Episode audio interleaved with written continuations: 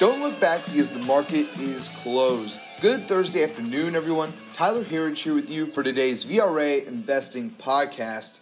After yesterday's solid move higher that we got for our markets, we did get a bit of a sell off today after what looked to be another strong session this morning. All of our major indexes opened positive, but after this morning's trading, we got a reversal here.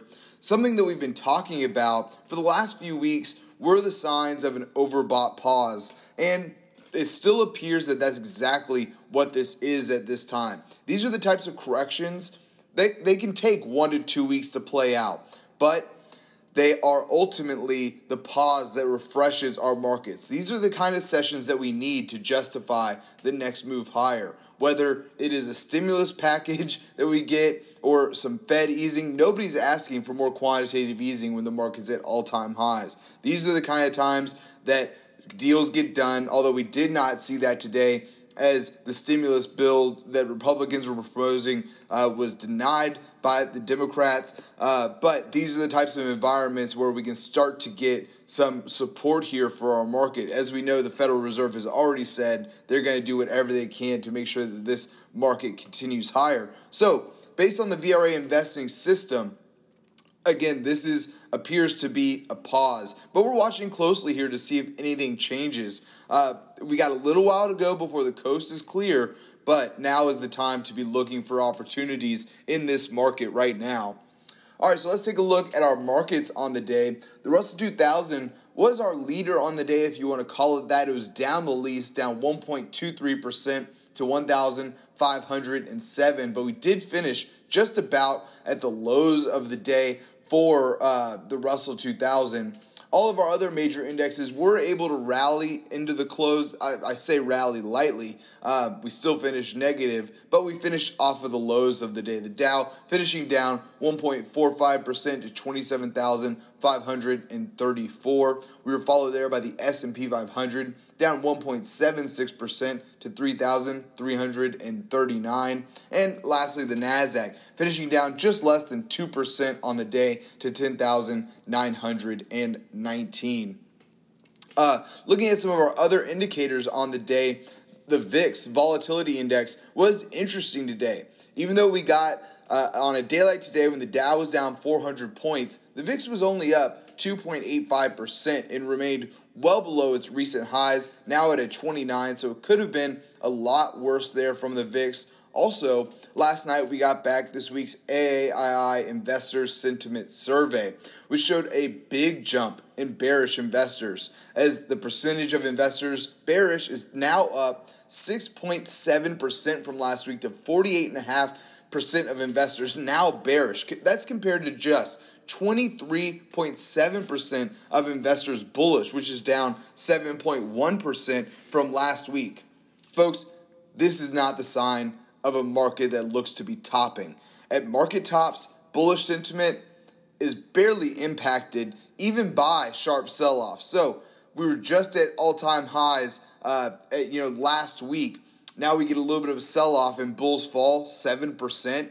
That is not the sign of a market that is topping. Again, at market tops, the public believes that stocks cannot go down, and we're simply near, nowhere near levels of euphoric um, sentiment right now, all, at least on these sentiment indicators.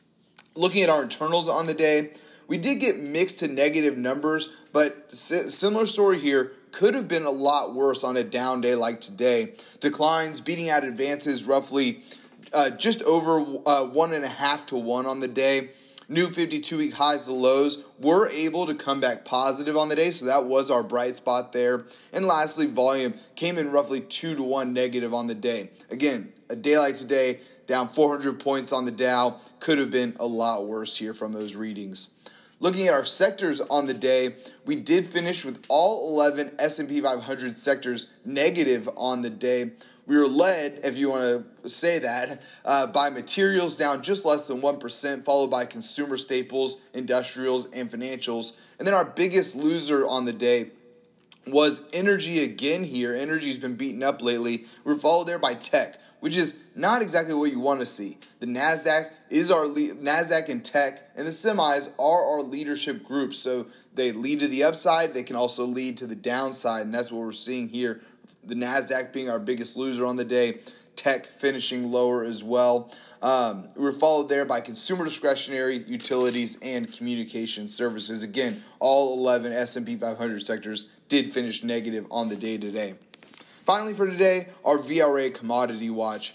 Gold was positive for most of the day today, but slowly declining, now in negative territory, down 0.18% to 1,951 an ounce. Silver had a similar day as well, but now down slightly more at 0.42% to $26.97 an ounce.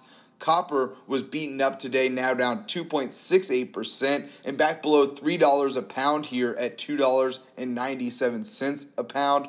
Oil, though, as I mentioned, energy uh, being one, being our lagging sector on the day, oil was our biggest loser for commodities as well. Now down 2.76% to $37.02 a barrel. And lastly for today, Bitcoin now up on the day by 0.36% to 10,339 a Bitcoin.